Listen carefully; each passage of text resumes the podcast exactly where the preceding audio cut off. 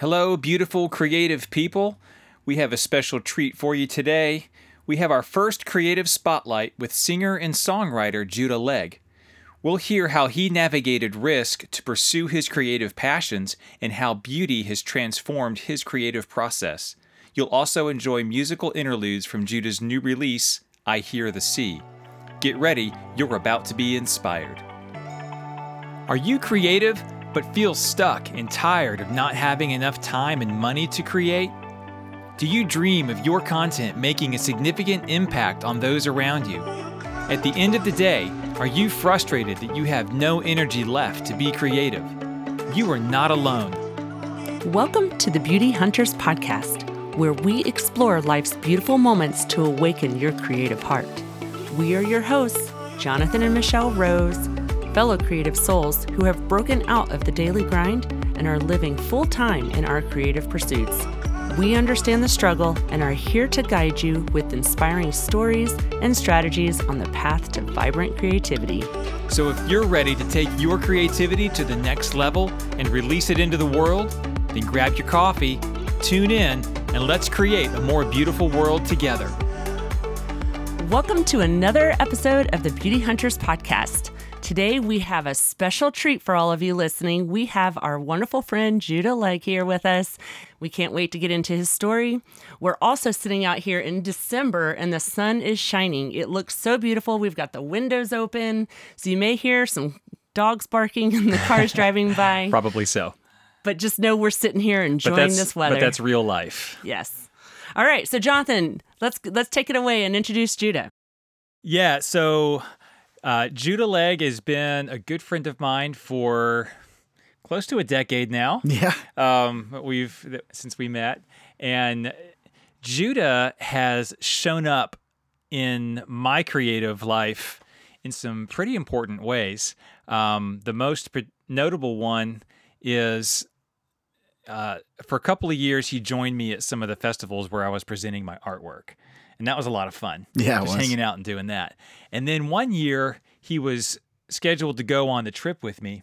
I had a debilitating health event like the day before the trip, which is a whole nother story and will be mentioned in episodes down the road. But the long story short is overnight I lost half my hearing and had like this debilitating vertigo and it was this devastating blow to like my whole creative process and I couldn't make it to this festival. And Judah just we called him and said, "Hey, we're canceling the trip." And Judah's like, "I'll go do it for you." and, and he just showed up and just went and owned it and and man, it was just a huge blessing at a really low point for me at a really dark moment and he showed up and and saved us um, for that weekend and you know, that's just the kind of friend he's been and the kind of person he is. So we're really grateful to have Judah with us. Without any further ado, Judah, why don't you introduce yourself? Tell us how people can connect with what you're doing right now in your creative time and then give us some some history about your creative journey. Absolutely. Hello everybody. My name is Judah Legge. I've recently started a new project called Khozie uh, K H O Z I E Z if you're in America. Um, and Khozie is my art and my music and everything that I'm releasing everything under now. So it's kind of my stage creative name. I, I've been, you know, in Nashville, Tennessee for, well, was in Nashville for about 12 years. Went to Nashville originally right out of school. I studied uh, jazz at Columbia in Chicago and ended up um, getting offered some cool opportunities in Nashville. So I headed down to Nashville, Tennessee, and started working in songwriting. And then everything fell apart. Don't you love those moments? exactly. And then eventually found myself back into songwriting um, and into oil painting. And I've been up in Nova Scotia, which is my home, for the last 11 months uh, which has been really beautiful and wonderful. Yeah, and you know, not too long ago, I was stalking you on uh, social media, and I saw one of your videos and how you just talked about how the slowing down and the the catching the beauty you know it, it just resonated all the things that beauty hunting is all about. And so you know if you want to just go into what nova scotia has done for you in this season in those 11 months. Yeah, absolutely. And so I started just taking these little videos and snippets and talking about life in Nova Scotia on this little island. But then as I was doing these videos, taking these little snippets, I was like reawakening a deep love for that place. Hmm. And the scenery was what inspires the way that I write music. I realized all the stuff that I was writing in Nashville, I was writing out of a place of being homesick. There's a sound through the night, it calls me home. Soft and sweetly, I cannot resist. I must go, I must go. And this voice, a fire burns in me cuts right through the marrow of my bones. I must go. I must when I got there, go. within a couple months, I had written probably 15 songs. I was like, oh, wow, this is crazy. And now, having been there 11 months, I've written 38 songs. And so I'm taking my favorite of my favorite 10 of those 38 tunes and currently working on a project of melding some of the sounds and the dramatic coastline into this ethereal indie pop kind of thing. I think what I hear you saying is when you were in Nashville, you were writing from this place of longing for the beauty of home. Yeah, 100%. And then you got home and you're just immersed in Yeah. the beauty of home. Absolutely. and now you're writing in abundance of it because of being there yes, absolutely. Where I'm writing from a place of actually feeling fulfilled and content versus in a place of grief. yeah We've been talking today and you've been telling us about how accessible beauty is around you, Yes. how close you live to the seashore, and how close it is just to walk to the lighthouse or to this cliff or to this beautiful view and go watch the whales. What is that like? Because it sounds like in Nashville, you were striving for a creativity that you knew was there, but Yeah. didn't feel like you had access to it. And, and now it feels like you're just creating out of this overabundance, largely because of the desires fulfilled for being home, but also being surrounded by all that natural beauty. Yeah, 100%. I found myself so often, like, literally, I would put on drone videos of Nova Scotia on the TV to write to. When you were in Nashville? When I was in Nashville, okay, Tennessee. just to stay So- stay inspired. And like, if you could understand this island, Cape Breton Island is ranked as the second most beautiful place in the world by National Geographic. And it is my home. It's where I'm from. yeah you've, Yeah. you've convinced us today that we're Yes. needing to go yeah, we this this camper that we're sitting in right now, it's gonna be parked Yes. in your driveway someday soon. yes, come on up.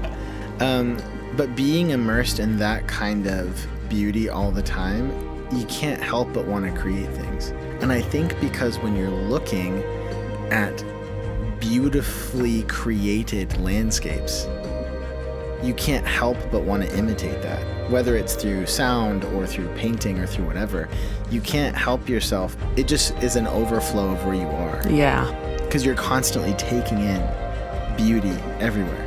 I'm gonna play. I'm gonna play devil's advocate on behalf of our listeners.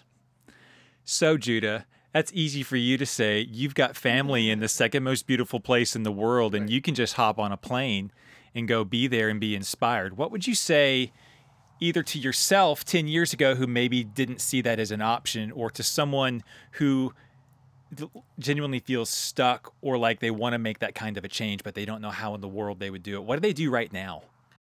I think one, you have to decide what you want, and then you have to weigh the cost. So, yes, I have family that's there, and so I weighed that into the cost of like what I was creating for myself. But maybe what Cape Breton and what Nova Scotia is to me is not the same to you as where somewhere else is to you. Yeah. So what if there's a different town, a different landscape that's calling to you? That's not Nova Scotia. Maybe it's you know the Pacific Northwest. Maybe it's uh, New Mexico. Maybe it's Arizona. Maybe it's Idaho, Montana. whatever it is. Yeah. The great wild, the the outdoors that's calling to you.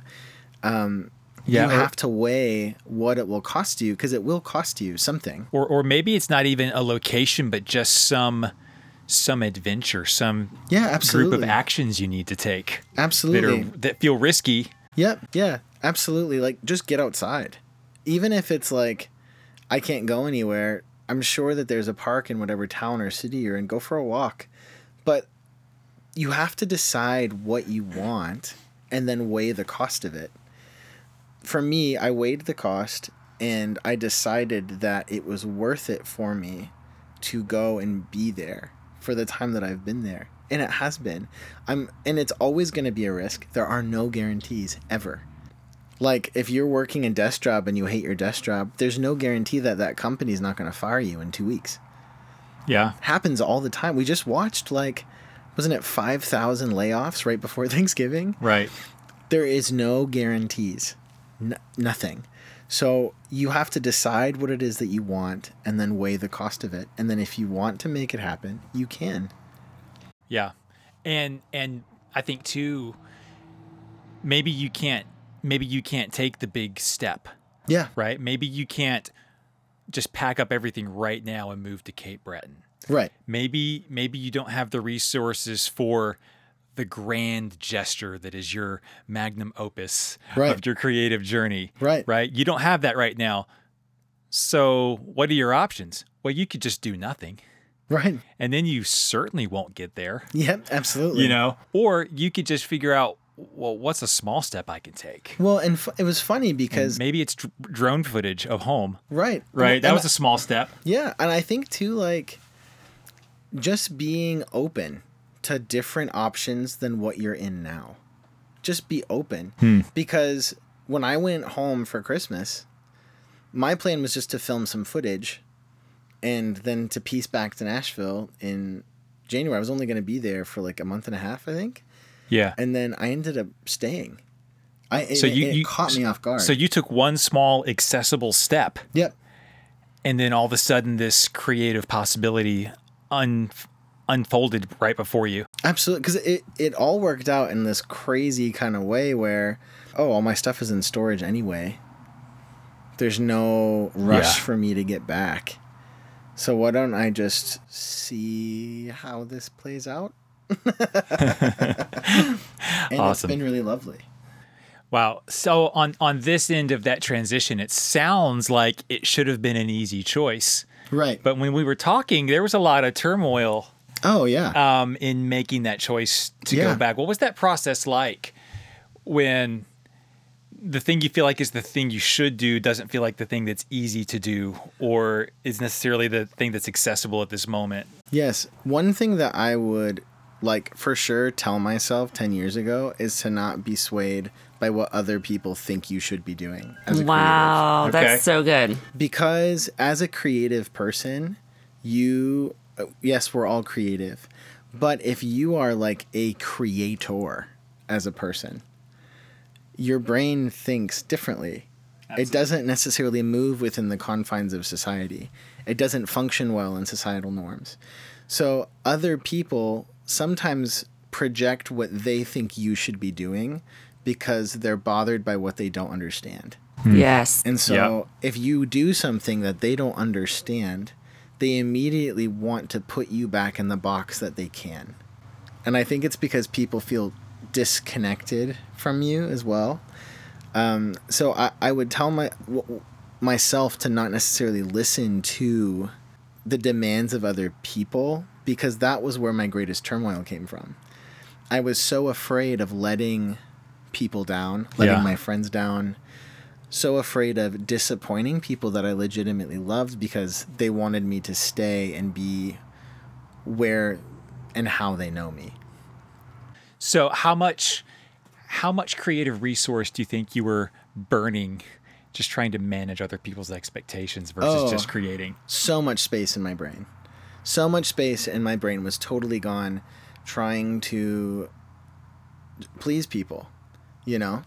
And you just can't live that way. You Yeah. can't. I think too it was like the mixture of the space that I needed in my brain to survive, to make ends meet, and then the space that was being taken up trying to appease my community, like Wow, what was me. what was left? yeah, I had nothing left. That's why I would write a couple songs a year. I would do a couple of paintings. Um, and then now, I mean, this year I put out a whole collection of artwork over the summer. I did 20 something pieces and wrote 35 songs, 38 songs. And where can people go and listen to what you're working on? Yeah. Okay. So all streaming platforms: Spotify, Apple Music, Amazon. If you type in Khozie, K H O Z I E, Yeah, we'll have links in the show notes. awesome. Yeah. Khozie. all the places Khozie. Khozie. So all streaming platforms, Khozie, uh, and then also I'm on Instagram and TikTok. If you look up Khozie Music, um, my TikTok has a lot more of the videos of just my life in Nova Scotia and what it looks like on this beautiful little island. Yeah, island. if you want some inspiration, just go follow Judah on socials because Yeah. he's, he's I binge po- watch. I binge watch. he posts pictures of the apparently second most beautiful place in the world. yes, What's the first? um, I believe it was New Zealand. New Zealand. Okay, that and makes then sense. Somebody voted Iceland as like number three. It's sorry, it's the most beautiful islands in the world. Okay.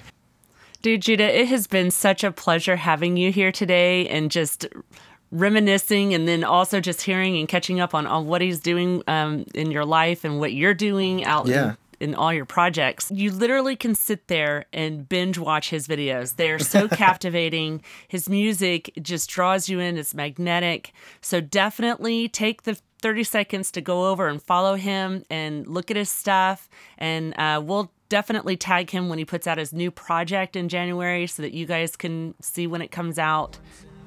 Yep, Judah, it's been really fun sitting down with you today.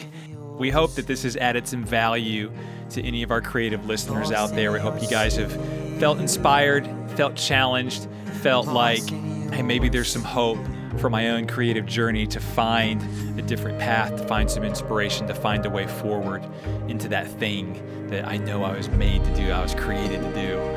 That's awesome. Thank you so much for having me. So fun. Yep. And so we'll see all of you guys next Monday. Thank you for joining us on the Beauty Hunters podcast. We hope this episode has inspired you. Before you go, please hit that subscribe button and share us with your friends. If you want to support the show, the best way is to leave us a review on iTunes. You can connect with us on socials at the Beauty Hunters podcast. Until our next encounter, always remember that your creativity will make the world a more beautiful place.